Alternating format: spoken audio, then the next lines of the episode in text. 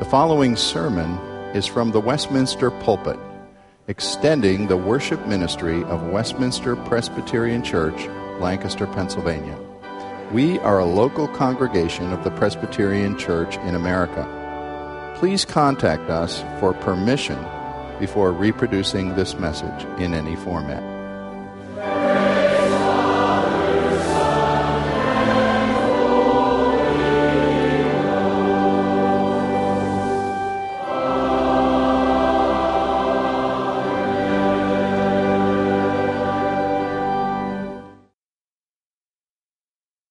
Invite you to follow in your Bible. I'm going to read from two different passages of the New Testament. First, a brief account of resurrection morning from Mark 16, and then our main text from the letter of Philippians, chapter 1. This account in Mark is typical of Mark, writes in very brief style, and we believe rather firmly that Mark ended with verse 8. You'll see if you look at your Bible, if you're not familiar with this, what is called the longer ending of Mark, we think is something supplied by well intended folks who thought that Mark needed to have a little more of a happily ever after sound at the end of it. But it does appear from all the early manuscripts that Mark did end at verse 8 with trembling and fear and bewilderment. Certainly there was resolution as the disciples went out from that. But listen as I read. Mark 16, 1 through 8. When the Sabbath was over, Mary Magdalene, Mary the mother of James, and Salome brought spices so they might go to anoint Jesus' body. Very early on the first day of the week, just after sunrise, they were on their way to the tomb. And they asked each other, Who will roll the stone away from the entrance of the tomb? When they looked up, they saw that the stone, which was very large, had been rolled away. And as they entered the tomb, they saw a young man dressed in a white robe sitting on the right side, and they were alarmed. Don't be alarmed, he said. You are looking for Jesus the Nazarene who was crucified. He has risen. He's not here. See the place where they laid him. But go tell his disciples and Peter that he's going ahead of you into Galilee, and there you will see him, just as he told you. Trembling and bewildered, the women went out and fled from the tomb, and they said nothing to anyone because they were afraid. And then also God's word in the letter we call Philippians, written late in the career of Paul, one of the latter things that he wrote near the end of his life. He was in prison. He was discussing with these folks the fact of his imprisonment and God's sovereignty over everything.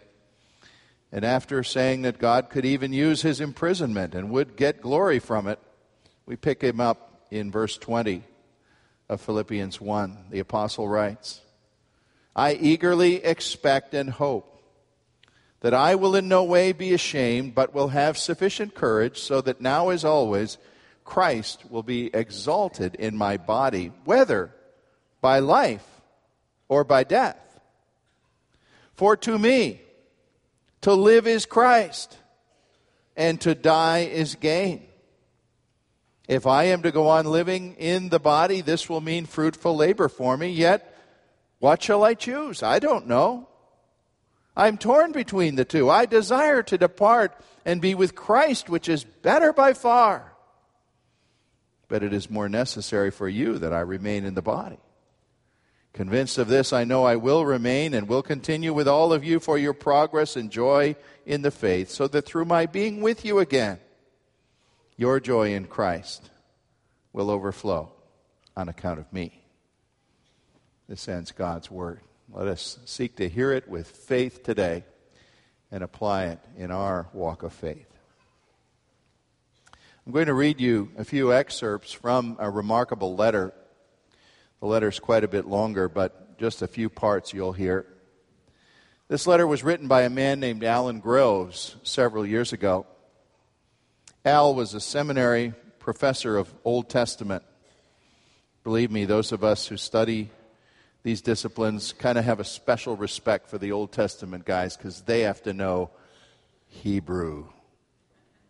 You read it backwards, It has a strange alphabet, it's very complicated, and Al was an expert in the Hebrew language. Sadly, from a human perspective, Al Groves succumbed to cancer a few years ago and died in his mid 50s. This letter I'm going to quote from was one he wrote while he was quite ill. Knowing that his life was not much longer, he planned for this letter to be reproduced and distributed at his memorial service and read by friends and family as an expression from him, a theologian, of what he knew to be the very essence of life. And he knew that when people read it, his career of this life would be over. Here's some of what he said. As I've walked through the valley of the shadow of death, I went hand in hand with Jesus, who also walked this valley and who came out on the other side of it alive. Now I have died, and I have received the eternal life that has been my only hope, past and present and future. At a young age, I realized that Jesus was not just a story in a comic book but that he was real. And I could actually know him. I wish I could describe for you all what a powerful moment of understanding that was for me, even as a child. Now, through all my life, Christ has been the constant. As I have grown and changed, his love for me has been steadfast. He has pursued me every time I turned away from him. By his death, Al said, by Christ's death on the cross, he humiliated all the powers that were arrayed against him, and he defeated our worst enemies, sin and death. So his final appeal was let us all live out of the resources of Christ. Trust in Christ, he appealed, with all your hearts, for he is faithful. Seven months ago, we began to survey the Bible's view of death together, asking what it meant for a Christian and what it meant for a non believer in Christ, if that was different. And indeed, it is different, and we spent a number of weeks in the fall looking without blinking at a very hard subject the subject of God's judgment and hell for unbelief. Probably a little startled if we've never noticed before the hard things that Jesus said will face those who do not have the shelter of his righteousness to face eternity. And then we've sketched the incredible destination for those who belong to Christ, the solid certainty that a Christian knows our souls are with him immediately at death, and that joyful, ultimate expectation of a resurrection body and a whole new creation that Christ will bring when he returns to history. Well, I could have gone on and on you have raised different questions about side paths and said, Aren't you going to speak on this? And aren't you going to speak on this? And I could be on this subject the rest of this year. But I'm stopping here today. The subject's not done, I haven't covered it completely. And like Al Groves in his little letter that he wrote to people to read after he had died, I am seeking to tell you today as we wrap it up a tremendous thing. For my subject is nothing less than the meaning of life and death. The meaning of life and death in 30 minutes. That's pretty ambitious. But I find actually I can do it because I can concentrate on one sentence that God out of his own mind and heart gave through the apostle Paul in Philippians 1:21. It's a short sentence.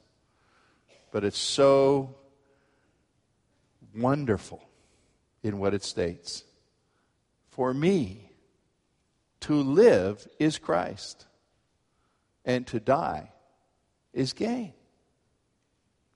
Dr. James Boice said about this one verse in his commentary on the book of Philippians this text cuts like a surgeon's scalpel right into the heart of Christianity. He meant that the person and work of Christ are certainly the bedrock foundation on, upon which our whole faith is built. If you take away Jesus as a risen and reigning and, and living Lord, what do you have? Nothing. Christ is the center. Everything else is circumference around the edges. And it has been my aim in the months we've considered the subject of after death. What? To show you Christ as the catalyst divinely sent from God into history so that he would secure for us the deepest meaning of life on this earth and life beyond this earth. Certainly, the gospel says without a doubt, what you do with Christ counts forever. I propose to examine this one verse with you this morning, set in the past and the present and the future tenses, in the hope that you can identify with all three. To begin, in the past tense, we say to live is Christ means this that you at some point have bowed in fear and faith before the Christ of Easter. You at some past point have bowed in fear and faith before the Christ of Easter. Let me tell you about someone who did. He's the author of this letter, Saul of Tarsus. That was his name as a proud young individual, man uh, of many talents, gone out into the world. Saul was self reliant, highly intelligent, well educated, and not a little arrogant. He bowed before nobody.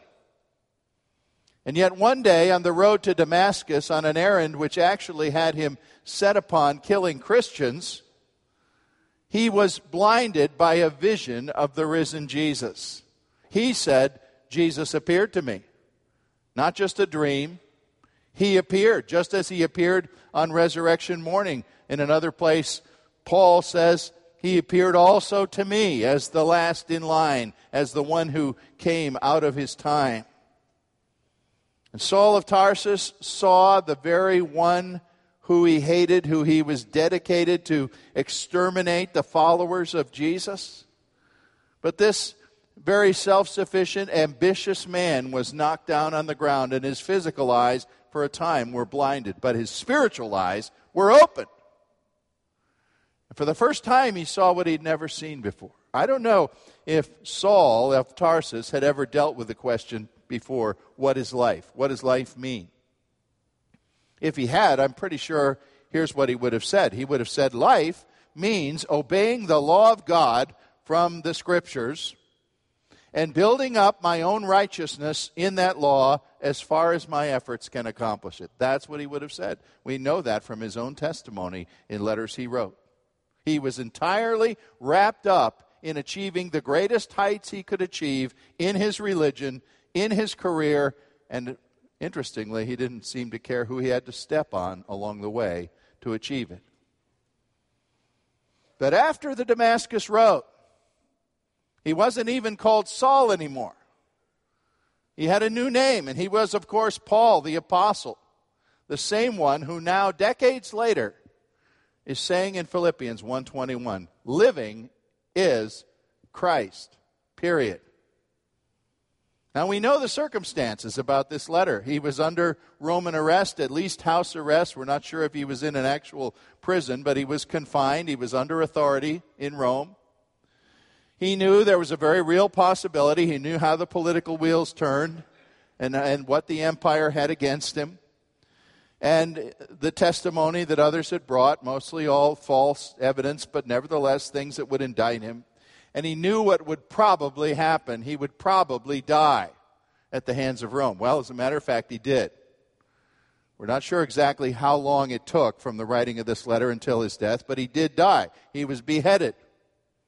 Now, he didn't know that for sure, but he knew it was a pretty good probability. And if you know being beheaded is a pretty good probability, let me tell you, it really focuses your thoughts. You're saying, well, what was my life anyway? How did I get here? What am I going to die for? And when he thinks about that, he says, here's what it was all about living is Christ, dying is more Christ. You see, the apostle says I could go on living 20 more years. If I did, I, I think that would be a good thing before God. And I, it's not that I hate my life. I enjoy going on living and interacting with people and telling them about Christ and seeing them built up and seeing new churches planted, that would be great. It would be a fruitful thing. But I could die right now with no regrets and no qualms. And as a matter of fact, that would be the best thing. That would be the best thing. Now, you might tell me, of course, you're not an apostle. I'm not an apostle. I don't think any of us have had the kind of vivid vision of Christ appearing to us that Saul of Tarsus had. We haven't had this shining vision. You say, is that what you have to have in your past to be a real Christian? Well, as a matter of fact, no. God reserves those kinds of knockout visions for the real hardheads. And Saul was a real hardhead. It's interesting that Peter in 1 Peter 1 8 actually praised folks who bow before Christ without even physically seeing him. Peter says, without having seen him, you folks love him. He was saying, that's a great thing. You're not a hard case. God doesn't need to rattle your cage the way he did for Saul to get your attention. Your faith is praiseworthy. As a matter of fact, there were people who saw Christ in the flesh and who saw the events of the resurrection with their physical eyes, and it didn't impress them, and they didn't come to faith.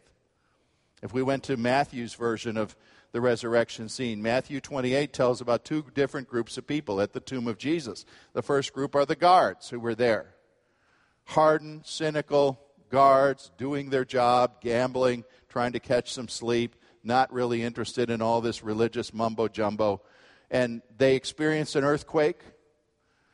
They were rocked and, and startled, and the text says they shook like dead men as the stone of the grave moved and, and fell aside. And then this angel, this, this creature in white, was there.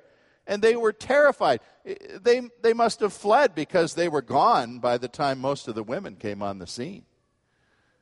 They were full of fear when they saw with their eyes, and it didn't become faith, as far as we maybe, who knows, later on, people would like to think fanciful stories like one of these soldiers came to Christ, but we don't know that. As far as we know, they ran with fear and came to, and did not come to faith. But here are the women who come. They saw the same things. They too were afraid. And I emphasized as I read Mark's account that fear is emphasized. They were terrified. The very last verse leaves you with saying they went away and they were afraid. They didn't know what to make of it. But that was only temporary because soon they did know what to make of it. Someone, you see, has written to say that fear with the scary part deleted is what we call fear of the Lord. The fear of the Lord is wonderment, amazement, awe, reverence.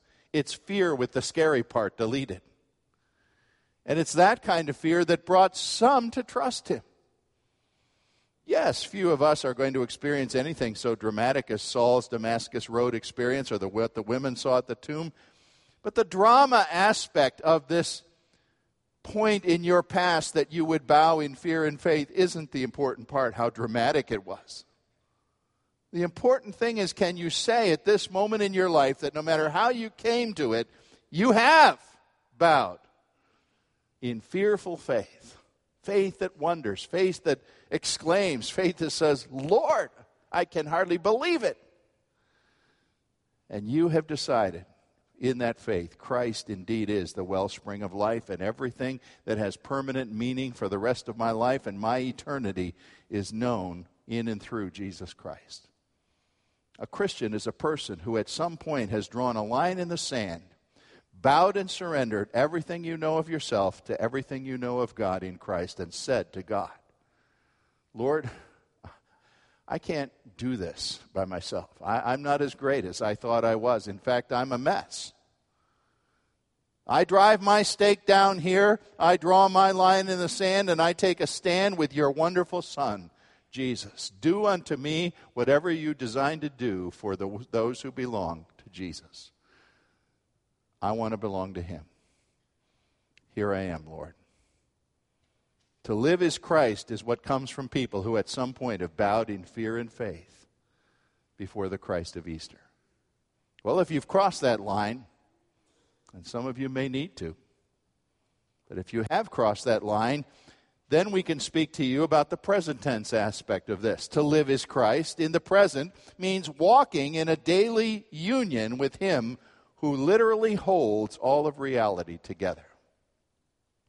A couple of years ago, I read a very good biography of Albert Einstein. Interesting book about an interesting man. Einstein spent the last years of his life, after he was already famous for the theory of relativity, he was already the exalted scholar at Princeton that everyone wanted to come and see. He didn't have anything to prove, but he was thinking and working and doing formulas almost every day of his life with one big goal in mind. Einstein felt sure in his bones that there was out there for the discovering yet one unified theory that would describe where the universe came from and how it worked. The unified field theory, he called it. And he worked his his theorems, you know, and indecipherable mathematics to most of us. Even when he was in the hospital for his last illness, he was covering pages of paper with, with formulas, trying to find this unified field theory that would describe the whole universe. Well, he never found it. Now, he was better qualified to do that task than just about anybody else. His search was very well intentioned, but he didn't find it. The interesting thing is, what Einstein, with his great mind, was looking for was already revealed by God in the pages of Scripture. And it's not a theory. See, that's the problem. It's not available in mathematics, it's a person. It's a person in whom all the treasures of wisdom and knowledge come together the person of Jesus. Did you realize everybody has some kind of a worldview, some kind of a meaning of life theme that, that makes them get up every day and, and keep going. A lot of people couldn't explicate it. If you said, What's your worldview? they'd scratch their head and say, I don't know what you're talking about. But if you, you broke it down a little bit and said, Well, what's the meaning of life to you? You'd get something sooner or later. There are poor people in the third world for whom it's not philosophy, it's the raw reality of every day, just existing. My worldview is how will I eat within the next 12 hours? Where will I sleep in a safe place? That's a worldview. It's a desperate one. There are people in more developed and safe, secure countries like America whose worldview is, is more aimed at the materialistic. If you go back to the Greeks, we'd call it the Epicurean worldview, the enjoyment of the things of this world. And the theme of the Epicureans, of course, was always eat, drink, and be merry because tomorrow we die. Well, American materialism isn't very different. Get your home, get everything paid off, build up your retirement, have a nice car, enjoy yourself while you can. Then there's a Stoic ideal. Well, Stoics are a little more negative. They say, you know, life is hard, life means suffering. Life means grit your teeth and endure its pain and don't expect too much else. Then there's an even more negative view, the cynical view. Shakespeare probably spoke for the cynic's view of life, uh, the worldview there, when he had a line in one of his plays that said, Life is a tale told by an idiot, full of sound and fury, but signifying nothing. One more possible worldview is the humanistic viewpoint. This is a positive one, and many people hold it today. They say, Well, I don't know what I'm here for, but I do know that what, while I'm alive, I'm going to do as much good as I can for as many other people. And, and that sounds really good because that's not selfish. That's a good thing. Sure, help people. But you know, every one of those, as a, as a, a total worldview, falls apart because it only deals with one little segment of life. And worse, none of them deal with the great threat that we face over all of life the threat of death. And so we put to test and say, will our worldview deal with death? The author of the letter of Hebrews says in Hebrews 2:14 and following about Christ, he says a word about Christ's utter uniqueness as the champion of a worldview. Here's what he wrote. He, Christ, shared in our humanity so that by his death he might destroy him who holds the power of death, that is the devil, and therefore free those who all their lives were held in slavery to the fear of death.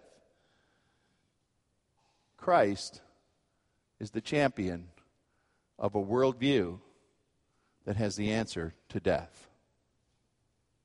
When you discover some alternative worldview that does that, that breaks the universal bondage to the fear of death, will you please do something for me? Let the rest of us know. We'd really like to find out if there is some meaning of life other than Christ that does that.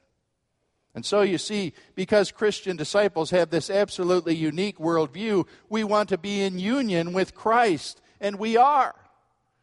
We claim another Pauline text like Galatians 2:20 that says, "I have been crucified with Christ." When he went to that cross, he was dying for my sins, and I as as the great ego in my life, I actually died with him. Nevertheless, I'm still alive. Yet not I, Paul said in Galatians 2:20, but Christ lives in me. And so the life I live from now on, I live in this flesh by the faith of the Son of God who loved me and gave himself for me. Life, in other words, means vital union with this Christ.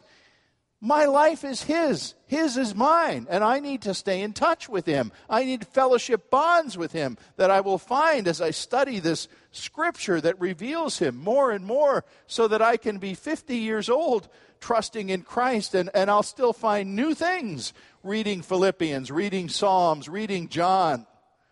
And I'll say, oh, look at that. I never saw that about Christ before. Isn't He wonderful?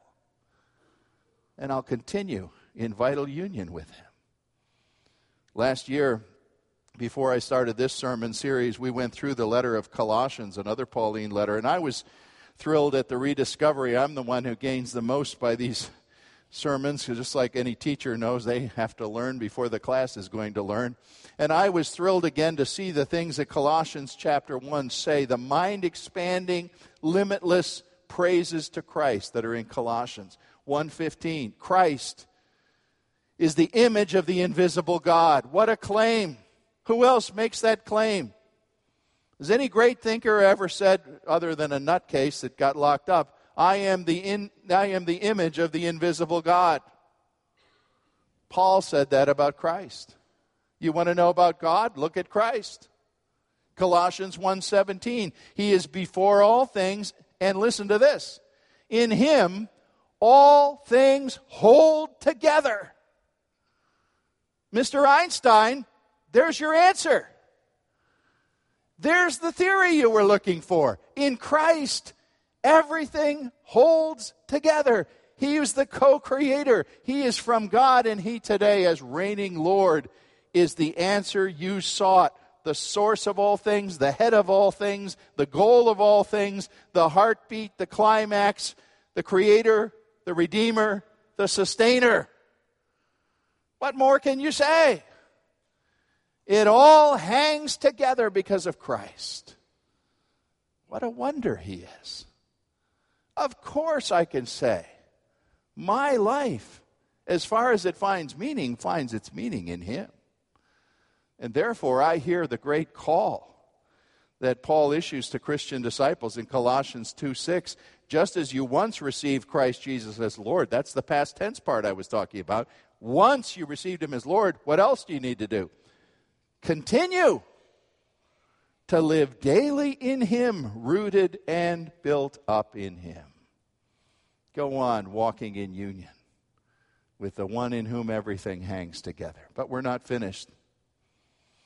Because the finish of Philippians 121 is this other phrase, the future phrase. Past tense, to live as Christ. Present tense, to live as Christ future tense, to die is gain. I was pointing out to my wife, went online checking out our retirement account earnings, and I said, Come look at this. They had just passed a certain, I'm not going to tell you what, you'll come and rob me, but they had just passed a certain threshold. I said, Look at that. And, and it was a quiet couple weeks in the stock market. Nothing spectacular, just a 14 point rise here in Dow Jones, you know, 40 points there. Nothing big. But look, we just reached a new threshold in our retirement earnings. What did we do? We gained. Isn't that what the stock market's all about? The desperate attempt to gain. Now you see, in Philippians 1:20, the verse before our main verse here, Paul said he was eagerly expecting something. What was he eagerly expecting? The coming of spring? Getting out of jail? No. He was eagerly expecting Christ to be exalted in his body, whether by life or death. Now, Paul had probably gone to some funerals. He'd been around for a while in the Christian church, and they had funerals. We have funerals, and you know how you go and speak comforting words to the family, and then as you're heading out to your car, you mutter to your wife, What a loss! What a loss. 45 years old and so much to live for. What a loss. And Paul said, Look, I don't know how old he was, but he wanted to forestall any of that kind of conversation when the word went out Paul is dead. He said, Let me tell you in advance, it's not a loss, it's a gain. When I die, it will be a G A I N of the highest order, like the stock market exploded on a single day and went up a thousand points. Why wouldn't that be great? None of us expects it. But Paul said, When I die, it will only be gain, because my life now is all Christ. And when I die, my life will be an infinite exposure to Christ. Here I have the appetizer, then I'll have the banquet. He was so confident of that day when Christ would visibly return, would bring the resurrection of all things, that his soul would be safe with Christ until then. And when Christ did come, he'd have this new body He said, Gain, gain, gain. That's all it will be. I don't know why, for some reason the other day, I thought about the Encyclopedia Britannica. Haven't thought about it for a long time. I used to own a set of the Encyclopedia Britannica I bought in the early 70s. Paid a pretty fair amount of money for it. I think it filled about that much space on a shelf I don't remember how many volumes, but my guess is probably close to 20 volumes. Each one a rather large book with thin paper, you know, really loaded book. What was that? A repository of tremendous knowledge, right?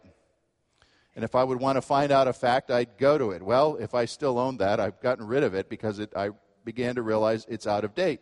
And in fact, who uses an encyclopedia anymore? Can I see a show of hands? How many of you have physically consulted an encyclopedia in the last week? Oh, a couple people. That's actually surprising. But how many of you have gone online to get some information in the last week? You can see what's going on in our society. What do we do with encyclopedia books anymore? These vast, bulky books that are out of date we go to the huge repository of electronic information that's not out of date, it's up to the minute. Well, let me tell you, I know when I owned the Encyclopedia Britannica, there were all these volumes, thousands and thousands of pages. Probably, I'm sure had to be 10,000, 15, 20,000 pages of detailed information. But you know what? I know that in volume one, there was a preface by the editors that was about six pages long. Just kind of an introduction to what an encyclopedia is. Why do I tell you that? Because, ladies and gentlemen, I believe as Christian people, we are living in the preface. The six page preface that doesn't begin to get into the depths and the heights and the length and the breadth of what eternity will be living in the presence of Christ. You have the whole Encyclopedia Britannica and much more awaiting you if you know Christ. You have an endless series of discoveries, of great things that you will learn when you see Christ face to face and you are like him. Because death brings all of Christ to all of God's people who know him by faith. When we talk about heaven, some people want to say, well, tell me more about the details. Tell me what I'll look like. Uh, how old will I be? What language will I speak? Who, who will my friends be? I can't tell you that stuff about heaven. The Bible doesn't go there. But the Bible says heaven will be Christ, and Christ will be heaven. The Lamb is all the glory of Emmanuel's land. And it leaves Christians with big smiles on their faces and loud alleluias to say, Praise God. for what's coming. You know, we may be as sure as Paul was that God is going to leave us in this world as long as He has a useful role for us. He says that here, the verses I'm not really covering of this text. He says, I don't know how long I'm going to live, but I'm sure that as long as it is, God will have something for me to do. And when His time is appointed for me to go, I'll go.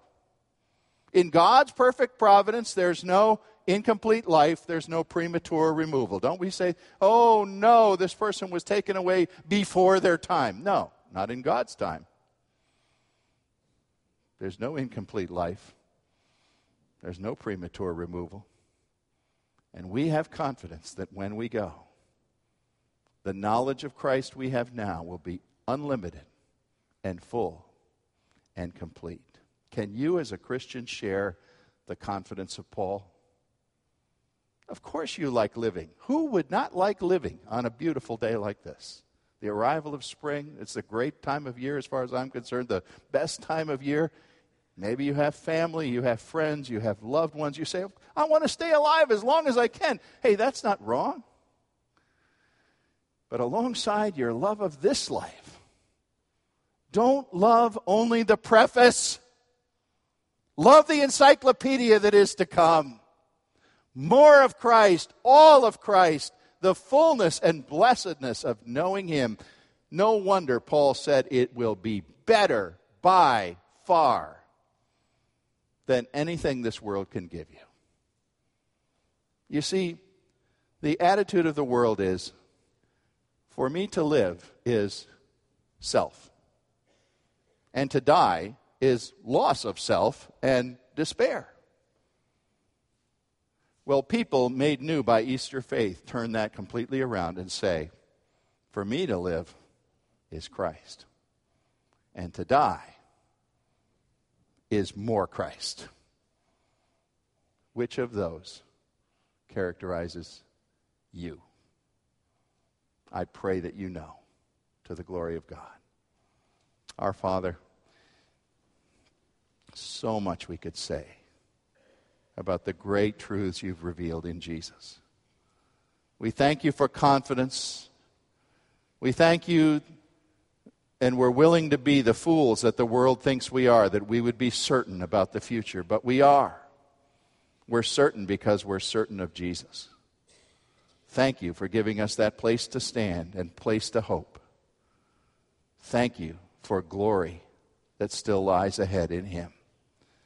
Build your people up give them a sure hope. Lead some to draw that line in the sand and take their stand with Him even today, we pray, for Jesus' sake. Amen.